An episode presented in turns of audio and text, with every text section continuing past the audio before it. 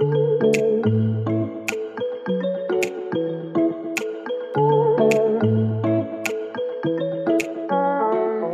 à tous, je suis Anne Largonnet et vous écoutez Salutations. Salutations est un podcast dédié à l'histoire et la philosophie du yoga et à celles et ceux qui la font vivre aujourd'hui.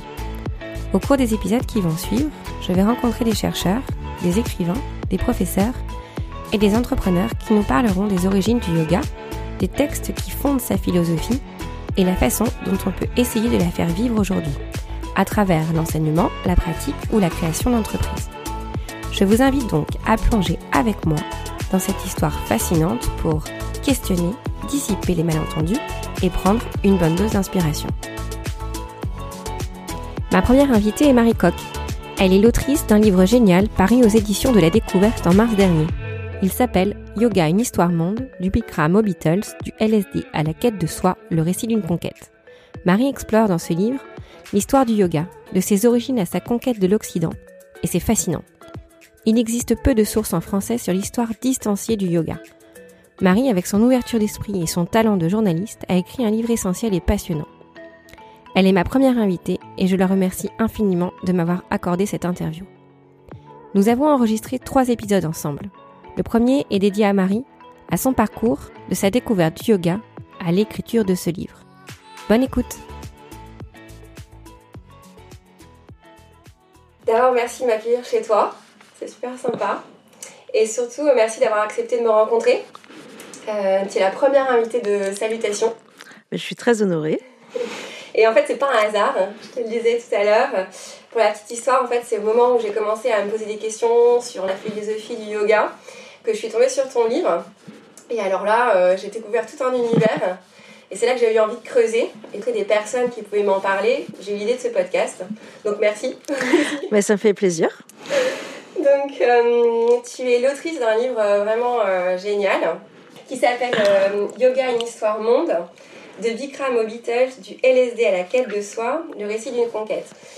Euh, d'abord, j'aimerais commencer par euh, te proposer de te présenter rapidement, puis ensuite, euh, on va parler yoga.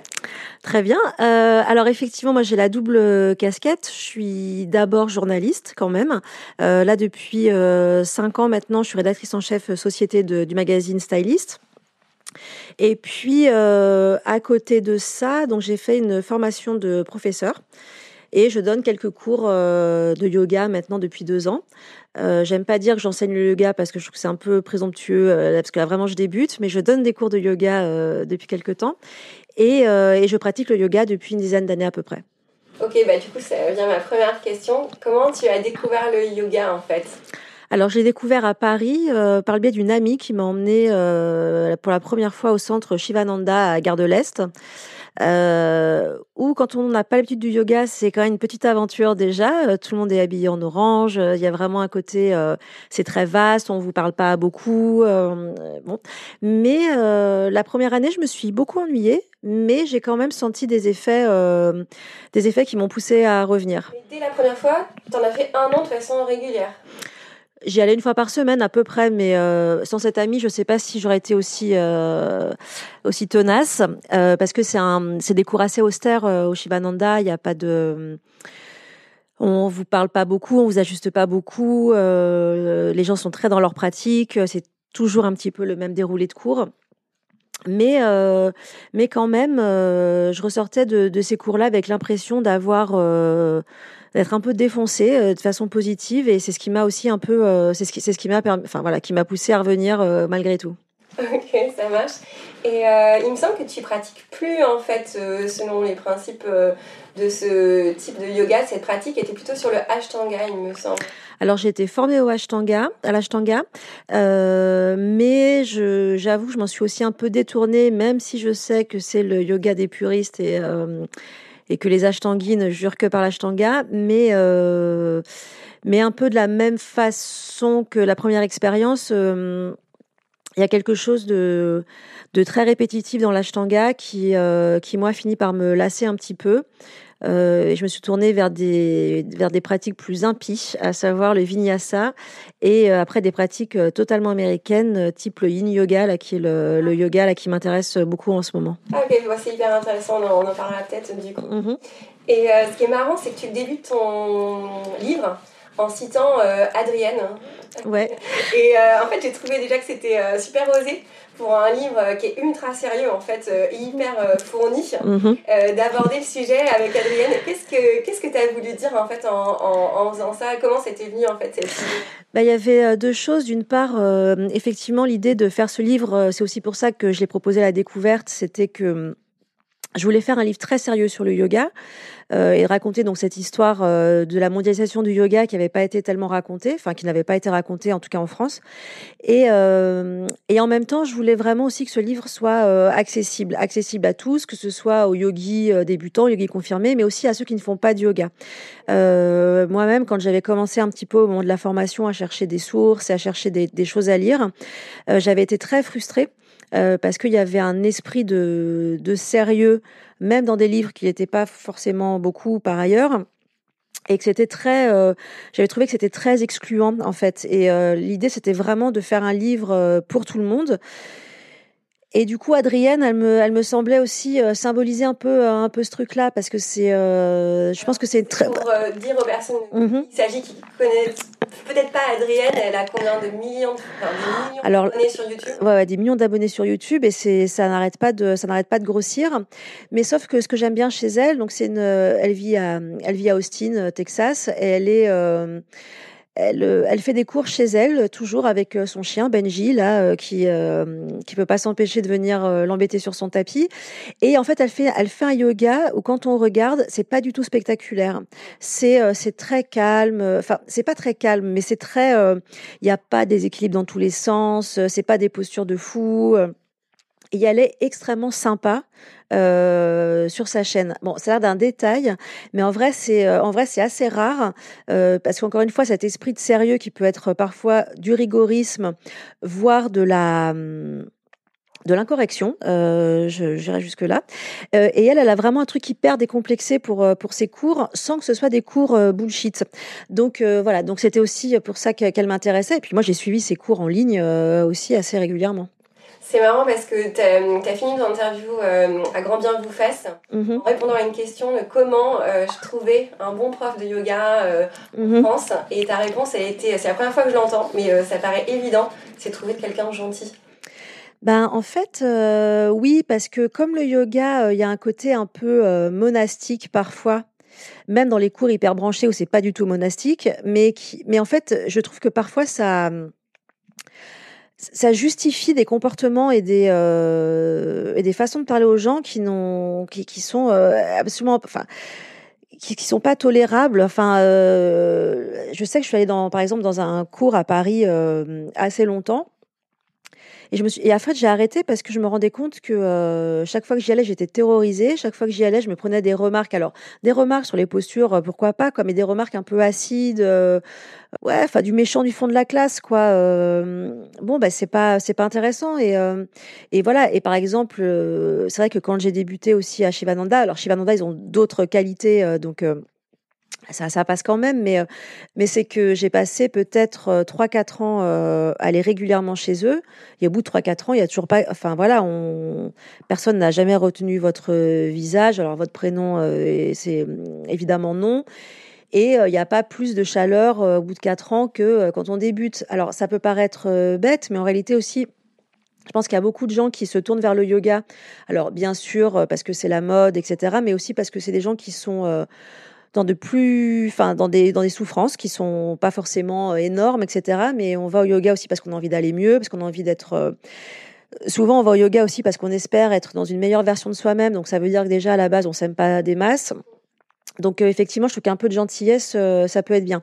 Après, faut pas non plus. Il y a l'autre excès inverse qui est euh, la gentillesse à l'américaine, donc où tout le monde se tombe dans les bras, amazing, sweetie, so nice, mais où en fait ça peut être aussi un petit peu froid. Donc quand je dis gentil, c'est pas forcément quelqu'un qui vous brosse dans le sens du poil toute la journée, mais c'est c'est bah, par exemple Laurent dont je parle qui était un, qui était un de mes profs et qui est devenu un ami.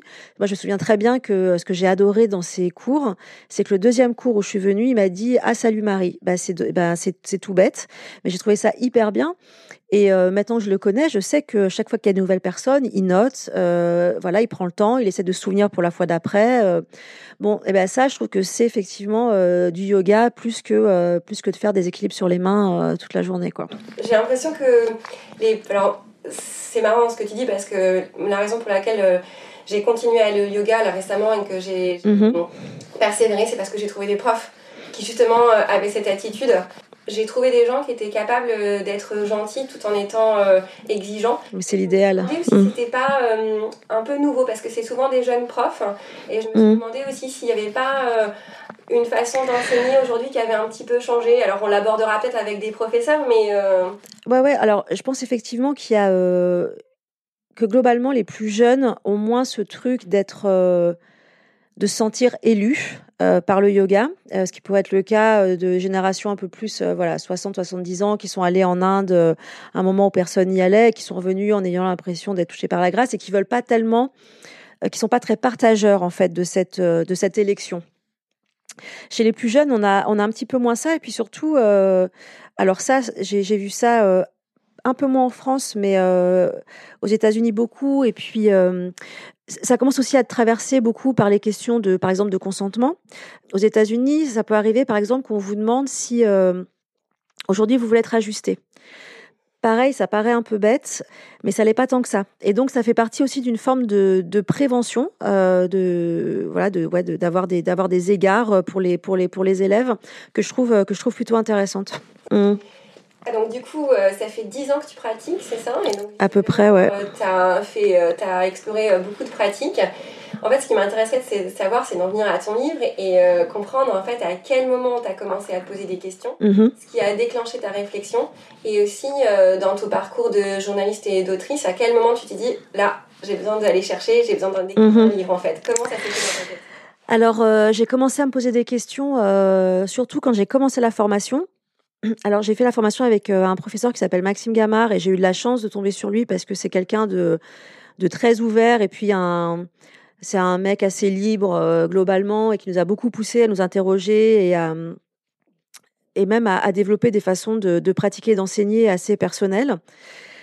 Et donc là, dans ces formations-là, et à un moment, il a eu une, euh, comment dire, une espèce de prof invité qui venait, qui venait, avec qui ça s'est pas du tout bien passé, enfin avec moi en tout cas. Et notamment parce que chaque fois qu'on posait, chaque fois que je posais une question, la seule réponse qu'elle avait à me donner, c'était bah, c'est la tradition, c'est comme ça. Et c'était euh, c'était des réponses que par ailleurs j'avais déjà entendues dans d'autres cours, quelle que soit la discipline, enfin quel que soit le type de yoga. Donc euh, là, j'avais commencé à me dire quand même que euh, si dans, dans, certains types de yoga, le pied doit être comme ça parce que c'est la tradition, mais dans le cours d'après, le cours, il le, pied est pas tout à fait au même endroit, mais c'est aussi la tradition, qu'il y avait quelque chose qui était qui n'allait pas. Et puis après, ce qui a vraiment déclenché le, l'envie d'écrire ce livre, euh, c'est cette scène que je raconte euh, assez rapidement dans, au début du livre. C'est quand je suis partie faire une retraite euh, sur une île en Thaïlande, à Koh Phangan. Trop drôle, c'était ma prochaine. voilà, et c'est vrai que c'était donc j'étais partie trois quatre jours. J'étais allée voir une copine à Bangkok et puis là je m'étais fait trois quatre jours en solo là-bas. Et alors sûrement peut-être que j'attendais un petit peu trop aussi, que j'étais dans une forme de fétichisme aussi et de, de, naïveté, quoi. Mais euh, je suis arrivée là-bas et il y avait euh, donc c'était euh, bon des petites cabanes en bois, alors qu'il n'y a pas un taille qui accepterait de dormir dans un truc avec des murs qui montent pas jusqu'au jusqu'au toit. bon, donc que des occidentaux qui trouvaient vraiment que les geckos dans la chambre c'était trop sympa. Enfin bon, donc là j'ai senti que ça allait ça allait être long finalement. C'est voilà, c'était donc il y avait quelque chose déjà qui me qui m'avait un peu euh, un peu effrayée et puis aussi il y avait le fait qu'il y avait aucun asiatique euh, là-bas. Les seuls asiatiques c'était donc ceux qui s'occupaient du bar et de l'intendance quoi, enfin les qu'on avait rebaptisé euh, Mike, John, etc. pour plus de facilité parce que les noms euh, taille étaient sûrement trop euh, compliqués pour pour nous à, prononcer et que de toute façon, tous les profs étaient euh, plus ou moins américains quand même. Et un soir, effectivement, il y a eu un, dîner. Euh, donc parce que bon, ces endroits, c'est infernal parce que tout le monde veut chérer en permanence, donc il n'y a pas moyen de boire un café tranquille. Euh, parce que non, mais c'est partager quoi. Tout le monde veut partager tout le temps euh, et partager, ça veut dire il y a une espèce en fait de compétition à savoir qui a été le plus illuminé à la pratique du matin. beaucoup de, discussions aussi sur les colothérapies, voilà, lavage du côlon. Bon bah disons un dîner ça va. Au bout de 3 4 c'est vrai qu'on commence un peu à s'ennuyer quoi. Et donc du coup j'avais euh, j'avais effectivement posé cette question là en disant mais euh, ça vous fait pas bizarre on est tous euh, des occidentaux on est tous blancs on vient faire du yoga en Thaïlande et on a que des profs américains etc et il y a eu un énorme blanc dans la conversation. Tout le monde m'a regardé avec un mélange de de, un peu de colère parce que je venais un peu euh, casser l'ambiance et puis un peu de mépris parce que euh, vraiment j'avais pas compris ce que c'était que le yoga et qu'ils étaient sur leur propre chemin, etc. Et donc personne n'a répondu, tout le monde a remis le nez dans son bol de quinoa et a continué à parler de euh, la beauté de la nature, de la pratique du soir et qui demain allait se faire faire un massage aux pierres chaudes, quoi. Et j'avais trouvé ça fou, quoi, parce que que cette conversation ne puisse pas avoir lieu et que c'était presque comme un. Et là, c'est le moment où j'ai senti que c'était une sorte de tabou, quoi. Et voilà. Donc là, j'ai commencé à m'intéresser un petit peu à la question. J'ai commencé à fouiller d'abord pour euh, pour moi et puis pour euh, la formation parce que moi-même, j'avais envie de, de, faire cette formation. Bon, d'abord pour moi, j'étais pas sûre de vouloir donner des cours, mais moi, j'étais aussi très embarrassée de savoir qu'est-ce que je pouvais enseigner en tant que blanche euh, parisienne. Euh, voilà, je suis pas née en Inde, je suis pas hindouiste, je suis pas bouddhiste, etc. Donc euh, c'était aussi des questions qui m'intéressaient, même pour savoir comment me positionner euh, dans cette histoire-là. Et euh, donc j'ai commencé un peu à chercher et tout ça. Et puis après, le, le bouquin, ça s'est fait aussi grâce à un ami, donc Xavier Delaporte, qui est à qui j'avais parlé de ce truc-là en disant mais voilà, c'est dingue, il y a une histoire de la mondialisation du yoga, c'est hyper intéressant, parce que c'est toutes les mondialisations, enfin c'est très similaire au aux histoires de mondialisation culturelle et c'est et pourtant là tout le monde est en train de parler que c'est authentique etc bon. Et il m'avait dit il connaissait Hugues Jalon à la découverte et il m'avait dit voilà il y a je sais qu'il cherche en ce moment des sujets à mondialisation qu'il trouve qu'il ne trouve pas. Il a un rendez-vous entre Jalon et moi on a déjeuné et au bout de 15 jours c'était c'était signé quoi. Donc euh, donc voilà. Donc ça c'était après honnêtement je savais quand même que euh, voilà le yoga étant un sujet quand même assez euh, porteur en ce moment que personne n'en parle comme ça et que quand même j'étais pas j'étais sûrement pas la seule à me poser des questions, qu'il y avait quand même euh, une petite chance que ça intéresse un éditeur. Quoi. C'est clair, mais d'ailleurs, c'est ce qui m'a surpris en lisant ton livre. Tu as une bibliographie qui est extrêmement fournie. Euh, mhm. Tu cites énormément d'auteurs. Euh, d'ailleurs, j'ai acheté énormément de livres suite à la lecture de ton livre. Par contre, il y a très peu de livres en français. Ouais de l'histoire en fait critique du yoga. Mm. Et ça, ça m'a vraiment posé question. Je me suis dit, euh, est-ce que ça intéresse pas le corps professoral? Est-ce qu'il euh, il y a un manque euh, d'intérêt global en fait des yogis en Europe? Alors, visiblement pas en Angleterre, hein, puisqu'on mm-hmm. en parlera, mais il y, a un groupe de recherche sur le sujet. Mais j'ai trouvé ça assez étonnant parce que le yoga est aussi présent en France. On a quand même des institutions de mhm. yoga, le Garata, enfin il y a plein de choses. Pour autant, on voit bien que dans ton livre, il y a quand même assez peu de sources euh, écrites, en tout cas des livres qui sont destinés aux masses, entre guillemets. Euh, et, et, ça, ça m'a, vraiment posé question. Est-ce que tu as compris pourquoi. Alors, j'ai, des, des hypothèses, mais euh, moi, effectivement, ça m'a aussi beaucoup, euh, beaucoup euh, étonnée. Et d'ailleurs, ce livre, enfin, cette recherche-là, c'était aussi parce que moi, j'ai pas trouvé ce livre-là quand j'étais en formation. Si j'avais trouvé le, cette histoire-là quand j'étais en formation, je me serais sûrement pas lancée, lancée là-dedans. Mais, mais en fait, il n'y a pas alors d'une histoire un peu critique au sens de distancier hein, c'est même pas c'est vraiment pas l'idée de d'aller d'aller dégommer le d'aller dégommer le ah non j'ai bien compris que c'était pas comme ça que tu que tu l'entendais mais de le dire parce que quand alors parfois quand je quand je mmh. parle de ton livre on m'a répondu ah encore quelqu'un qui dégomme le yoga. Voilà. J'ai fait bah en fait non c'est pas c'est pas ça. C'est aussi pour ça que je précise parce que euh, parfois critique on l'entend on, l'entend dans, dans l'autre sens mais euh, de toute façon cette histoire euh, donc critique distanciée l'histoire du yoga même à, effectivement donc ce groupe dont on pourra peut-être reparler tout à l'heure mais du Modern Yoga Research c'est assez récent aussi ça a disons une petite vingtaine d'années mais ça a vraiment explosé il y a dix ans. Euh, les premières publications un petit peu dans ce sens-là, c'est voilà, c'est 10 ans, quoi, 10-15 ans. Euh, et eux, en plus, ils ont été en plein milieu de cette de cette de ce processus de mondialisation. La France, on a été euh, on a été un peu à part parce que les gourous sont pas venus, notamment parce qu'on ne parle pas anglais, donc les voilà les gourous ils sont passés donc pareil les gourous hein, qui ne qui ne que je n'entends pas forcément en tant que chef de mouvement sectaire, mais en tant que maître spirituel. Voilà, on y reviendra aussi. mais eux, ils sont passés en Angleterre, mais en France, voilà, ils ont ils ont traversé parfois, mais il n'y a pas eu euh, donc voilà. Donc on a été de toute façon un petit peu aussi euh, à part de ce grand mouvement avec l'arrivée des yogis, euh, les yogistes, les, les, premiers maîtres modernes, un peu stars, etc. On a été un petit peu à l'abri de, enfin à l'abri, dans, dans, le, dans le mauvais et dans le bon sens du terme. Donc la France, que la France soit un petit peu à la traîne sur ces questions-là, ça me paraissait logique. Après, sur le fait qu'il n'y ait pas d'histoire, qu'il y ait peu d'histoires distanciées de, du yoga et peu de peu de sources, etc. Euh, moi, mon hypothèse, c'est que comme on attend énormément du yoga et comme on, décrit le yoga aujourd'hui quasiment comme une pratique magique, je pense qu'en fait, l'idée de vouloir euh, c'est comme si en fait l'idée de connaître cette histoire-là rendait le yoga moins efficace. C'est comme si on connaissait les trucs, comme si on connaissait les trucs et astuces du tour de magie, et que du coup ça allait plus marcher.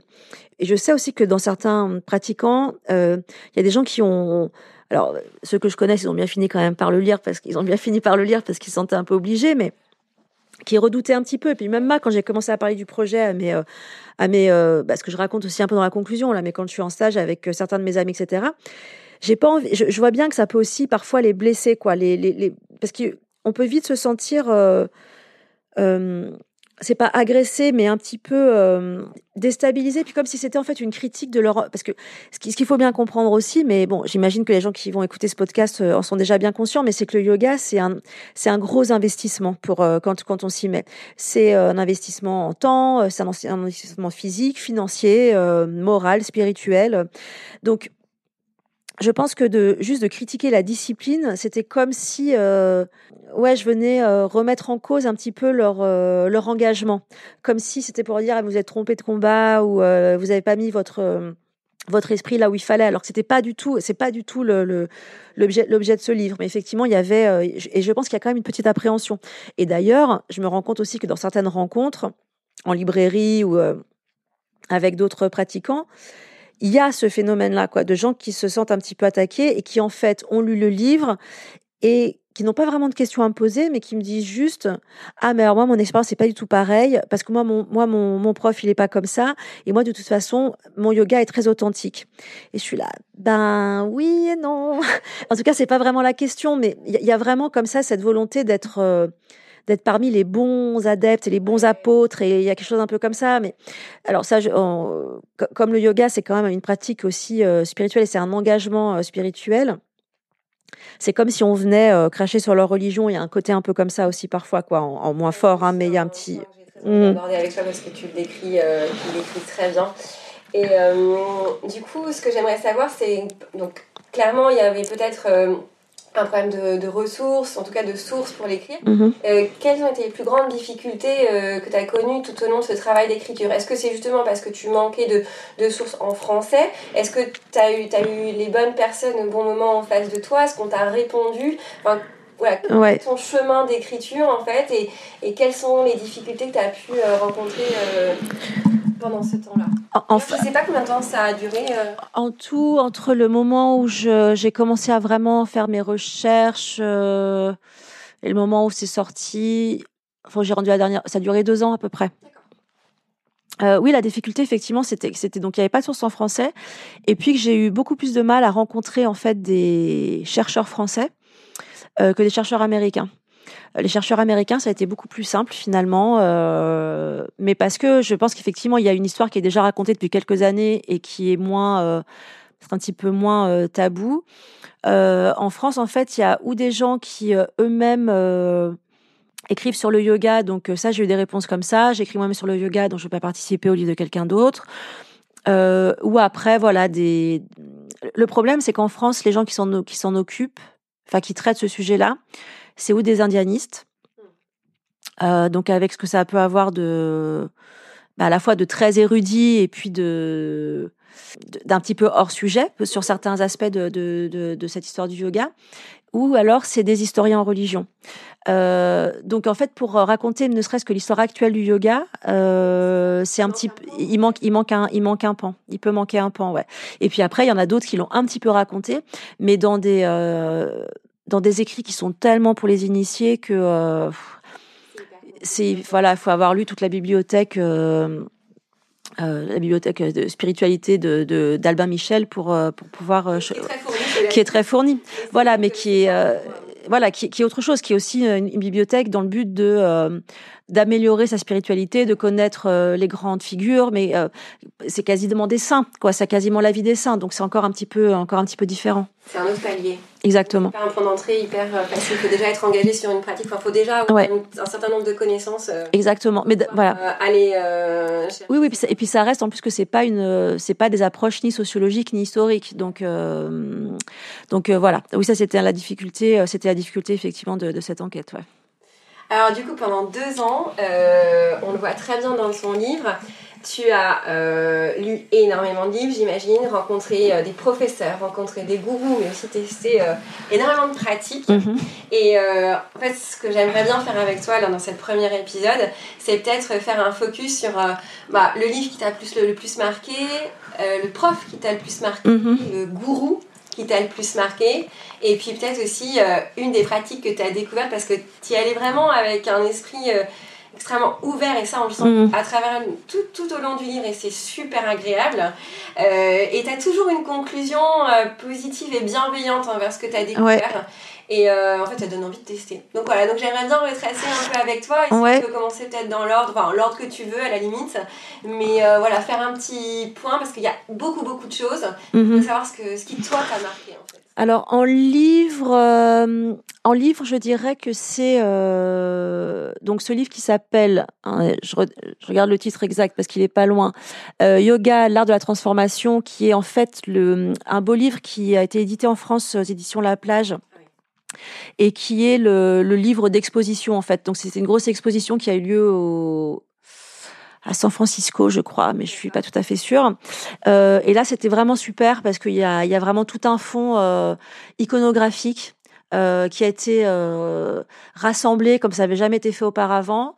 Et c'est notamment là qu'on voit cette, ce, cette peinture là de la bataille de, Téchi.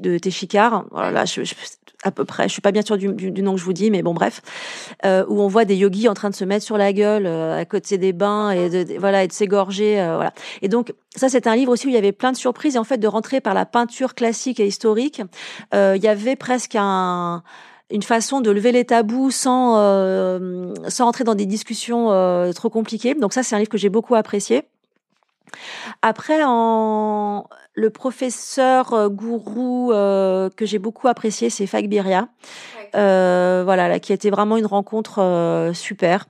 Euh, et puis c'était quelqu'un que je connais. Il y a d'autres profs que je connaissais d'avant, donc alors c'est pas leur rendre hommage de pas les citer, mais euh, donc effectivement, Faik Biria, qui était euh, l'élève de, de, de BKS à Yangar et qui a, qui a été le premier à, ouvrir, à ouvrir un, un centre de, de, yoga à Yangar à Paris. Alors, si on peut juste faire un petit focus euh, sur la Yangar, si tu peux nous expliquer rapidement de quelle pratique il s'agit pour que les éditeurs comprennent bien sur ceux qui ne pratiquent pas forcément. Alors, le, le, le yoga à Yangar, donc qui porte le nom de, de son fondateur BKS à Yangar, c'est un yoga donc qui est d'abord très thérapeutique. donc, il n'y a pas de... Si vous pratiquez l'ashtanga ou le vinyasa, par exemple. Donc il n'y a pas tous ces enchaînements de vinyasa. De, c'est un petit peu moins, euh, c'est pas chorégraphique. On tient les postures très très longtemps. Et euh, c'est un yoga qui, se pratique avec beaucoup de d'accessoires. Euh, donc c'est-à-dire des chaises, des cordes, des briques. Euh, des sangles euh, pour permettre en fait d'aligner le corps au maximum dans la meilleure position. Enfin, c'est quasiment de la rééducation. Donc, c'est un yoga extrêmement thérapeutique euh, dont le premier bénéficiaire était Ayangar lui-même, qui était avec beaucoup de difficultés et une adolescence aussi un peu compliquée. En fait, en gros, on pensait qu'il allait pas vraiment survivre et qui s'est appliqué donc ce, yoga à lui-même. Et donc, Faek, qui a monté ce truc-là à une époque où à une époque où le yoga c'était vraiment vu comme une pratique euh, de, de, de quoi enfin de, de... Et, lui c'est quelqu'un qui est euh, à la fois d'une érudition mais incroyable tout à fait au clair avec l'histoire de la mondialisation, qui m'en a parlé avec énormément de sincérité et de, et de simplicité, et pourtant qui arrive à être aussi dans une, dans une, euh, dans une dévotion encore à l'enseignement de son maître. Et je trouvais qu'en fait, il avait... il était exactement pile au bon endroit. Et ça, ça m'avait beaucoup, euh, beaucoup impressionné. Et puis après, par ailleurs, un, homme d'une gentillesse extrême qui m'a, voilà, qui a été, qui m'a beaucoup aidé dans cette, dans cette recherche. Et puis après, le troisième, c'était quoi le cours, l'expérience Parce que tu as testé quand même pas mal de choses. Et quand même... Est-ce que tu as voyagé pour le livre Oui. Ok, parce que du coup, euh, quand je pensais à des pratiques, moi je pensais à ce que tu as fait à Los Angeles. Ouais, c'est ça, c'est ça là que je veux raconter sûrement. Ouais. c'est marrant ouais. parce que c'est typiquement le genre de choses qui, qui me pose question. Mm-hmm. Bon, bah, je te laisse. oui, donc effectivement, c'est une, euh, c'est une pratique où, quand je suis allée à Los Angeles, donc effectivement pour. Euh, pour euh, faire, enfin voilà, pour des, reportages pour le, pour le, pour le livre. On m'a parlé d'un cours qui avait lieu les dimanches matins à Santa Monica dans un euh, avec l'accent Santa Monica bon bref façon euh, qui était un cours donc dans un dans un centre de yoga qui faisait qui, qui, ne faisait des cours que sur donation. Donc chacun donne ce qu'il donne ce qu'il veut etc et donc c'était un cours de vinyasa kirtan. Donc c'est-à-dire un cours de vinyasa, donc enchaînement de postures dynamiques, euh, euh, donc assez euh, assez assez dur physiquement généralement. Tout ça mêlé donc avec il y avait des il y avait des, des musiciens, une chanteuse et on chantait des mantras en des mantras en même temps qu'on faisait les postures. Donc, en fait, c'est ça qui est très troublant, c'est que là, il y avait effectivement aussi un, une forme de problème parce que le, la personne qui fait ça, le yogi qui, qui mène le cours, c'est un rasta blanc. Donc, ce qui est, aujourd'hui quand même, euh, c'est quand même des questionnements qu'on peut qu'on peut euh, se poser. Qui fait des voilà, qui qui donne sa philosophie euh, indienne. On chante, ils nous font chanter en en sanskrit et en hindi. Donc voilà, en termes d'appropriation culturelle, on pourrait quand même se demander. donc ça, plus toute la partie chant dévotionnel. Enfin, c'était vraiment la messe du dimanche matin, quoi. Et en fait, ça a été une de mes plus belles expériences de yoga. J'ai pas très bien compris ce qui s'est passé mais il y a des choses qui sont ouais, il y a des trucs qui sont débloqués comme euh, comme jamais auparavant. Donc c'est c'est aussi grâce à ce type d'expérience aussi que j'ai pu garder euh, effectivement cet esprit ouvert pour l'écriture du livre, quoi, parce que euh, L'idée, c'est pas du tout de dire quels sont les bons yogas et les mauvais yogas. Ça tient quand même beaucoup aux profs parce que, euh, alors je, sais plus si je raconte ça dans le livre ou si je l'ai raconté après, mais par exemple les bains de gong, qui sont une expérience aussi assez particulière où on est allongé euh, par terre et donc on est euh, entouré par des gongs qui sont frappés à différentes fréquences, etc. Quand c'est bien fait, c'est formidable. Quand c'est mal fait, c'est une c'est une plaisanterie. Quoi. On a l'impression d'être dans une mauvaise blague, quoi. Donc en fait, je crois que ça compte aussi beaucoup, effectivement, là, ce cours de, ce cours de Vinyasa Kirtan, c'était tellement bien fait, les musiciens étaient tellement super, étaient tellement investis. Euh, euh, il y avait, euh, il y avait des gens, ça brassait une population hyper différente des cours de yoga. enfin voilà, des studios un peu branchés dans lesquels on peut aller, etc. Donc c'était une expérience vraiment, vraiment géniale.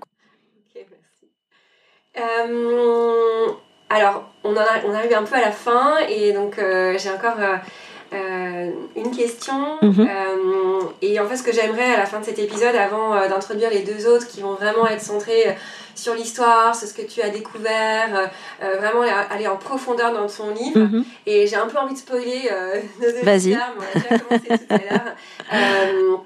sur en fait ce que tu as retiré de l'écriture et justement pour bien comprendre qu'à aucun moment mhm. tu dégommes le yoga. Euh, est-ce que donc ma première question c'est est-ce que euh, ça a changé ton regard sur le yoga? Est-ce que tu continues à pratiquer? Est-ce que tu pratiques différemment? Mhm. Voilà, c'est important pour moi de, de Ouais, ouais, ça, effectivement, ça, ça a changé. Euh, d'ailleurs, mais pas comme, pas comme je le craignais. Quand j'ai commencé le, quand j'ai commencé l'enquête, en fait, quand ça a été signé avec la maison d'édition, je me suis dit, mais est-ce que je suis pas en train de me gâcher un des plus grands plaisirs de, de quotidien de ma vie. Enfin, quotidien euh, quand, euh, quand pour les bonnes semaines. Hein, sinon, je suis pas toujours aussi. Euh, je suis quand même pas aussi euh, assidue. Voilà, assidue. Je suis pas toujours aussi assidue. Mais en fait, ce qui a changé, c'était que j'étais partie effectivement avec une idée plus peut-être plus critique justement quand j'ai commencé, où j'avais l'idée d'un d'un yoga qui est un peu plus d'un yoga authentique qui aurait été peut-être euh, dévoyé par la mondialisation, etc. Et euh, comme l'histoire moderne du yoga montre que c'est pas du tout cette histoire-là qui a qui a eu lieu, en fait, ça m'a plutôt détendu. Et des, des, des, en fait, bizarrement, des, des yogas que j'aurais regardé de haut euh, au début de mon enquête sont des yogas aujourd'hui avec avec lesquels j'ai beaucoup moins de ouais, je, que je juge beaucoup moins. Et puis encore une fois, ce que je, ce que je te disais en, en début de en début d'épisode, mais de le yin yoga, par exemple, euh, qui est une pratique euh, totalement américaine. Euh, je pense qu'il y a deux ans, je j'aurais j'aurais pas testé, par exemple, parce que je disais ah bah non, le yoga c'est pas ça, etc. C'est une pratique dévoyée, c'est une pratique marchande. Enfin bon. Et ça m'a en fait, ça m'a ouvert à d'autres, ouais, à d'autres, à d'autres pratiques, à des pratiques peut-être plus pas forcément plus douce, mais euh, mais par exemple, voilà ce que je disais aussi sur euh, la gentillesse, par exemple, ça c'est un truc qui est venu euh, grâce à ça. Euh, parce qu'avant j'étais j'étais ok pour me faire boulier dans des cours par des profs pas sympas, par exemple. Donc voilà, non non c'est donc c'est évidemment pas pas du tout dans l'idée de et ni d'ailleurs dans l'idée de classer les yogas entre yogis, il y a voilà, enfin bon les les ashtangis vont les Ashtangis vont mépriser euh, ceux qui font du vinyasa, qui eux-mêmes vont mépriser ceux qui font du jivamukti. Et de toute façon, tous ceux qui font du hatha euh, méprisent l'ensemble de cette, de cette population. Donc, enfin, vraiment, et justement, je trouve que comme le milieu est déjà euh, assez concurrentiel en termes de légitimité, etc. Donc, l'idée, c'était vraiment pas ni de les classer, ni de dire quel yoga est bien et quel yoga est pas bien. Moi, j'ai compris ce qui était meilleur pour moi, en tout cas avec ce avec ce livre. Mais mais voilà, après ça, c'est à chacun de à chacun de trouver quoi. Complètement. Alors, du coup, j'avais envie de clore avec une lecture euh, d'une partie de ton livre qui est complètement à la fin, justement, mhm. et euh, pour mieux démarrer sur la suite, pour justement euh, bien montrer ton ouverture d'esprit qui, qui m'a beaucoup plu. Donc, je te laisse le passage qui est juste là. Alors, la recherche d'authenticité dans le yoga peut parfois ressembler à ça à cette recherche du moins familier et du plus inconfortable possible comme gage d'un yoga qui n'aurait pas été perverti par la modernité. Mais n'est-ce pas là justement une vision infiniment plus bourgeoise, blanche et moderne de la tradition? Finalement, même si cela ne m'a pas donné envie d'aller arpenter les cours de masse où l'on enseigne le yoga comme du fitness saupoudré de folklore indien, je ne roulerai plus des yeux devant cette confusion savamment marquetée. Non pas parce que je me suis résignée aux dérives de la grande machine marchande, mais plutôt parce que chaque professeur, chaque élève qui ira plus loin que le cours d'essai, même s'il pratique un yoga fantasmé, le font le plus souvent avec sincérité et innocence. Pour quelques gourous qui auront fait de la discipline un empire financier ou une stèle à leur propre gloire, il existe des milliers de yogis qui, pleins d'abnégation, reviennent chaque jour sur le tapis afin d'améliorer leur existence, ou tout au moins la conscience de leur existence. C'est une quête effrénée que celle de se sentir exister, ne serait-ce qu'entre des respirations. Super. J'ai choisi ce passage euh, parce qu'en fait, il résume euh, très bien euh, la façon dont tu as abordé ta démarche de recherche. Euh, tu es vraiment extrêmement sérieuse et fournie dans tout ce que tu as fait, mais tu poses un regard extrêmement bienveillant et c'est ce que je recherche effectivement aussi dans ma pratique du yoga et je trouve que ça apporte vraiment quelque chose à, à ce livre. Donc je tenais à ce qu'on le dise dès le dès Merci beaucoup. Donc moi je te propose qu'on clôture euh, cet épisode euh, maintenant. Mhm. Merci pour euh, ton partage. Je pense que j'en ai vraiment beaucoup appris sur toi. Je suis ravie parce que j'allais écouter beaucoup de, tes interventions nombreuses sur ton livre. Et là je pense que, et j'espère que tous les auditeurs sont ravis d'avoir appris tout ça. Bah, j'espère aussi. à bientôt. Merci d'avoir écouté cet épisode. Salutation est un projet que je construis en plus de mon job avoir des feedbacks est une grande source de motivation pour moi. Si vous avez apprécié, plongez avec moi dans l'histoire du yoga. Partagez l'épisode et surtout, dites-le moi en notant l'épisode sur votre plateforme d'écoute. Vous pouvez retrouver toutes les notes de cet épisode dans la description du podcast et sur Instagram sur le compte salutations avec un S underscore podcast. Si vous avez des envies ou des suggestions, n'hésitez pas à m'écrire. À très vite!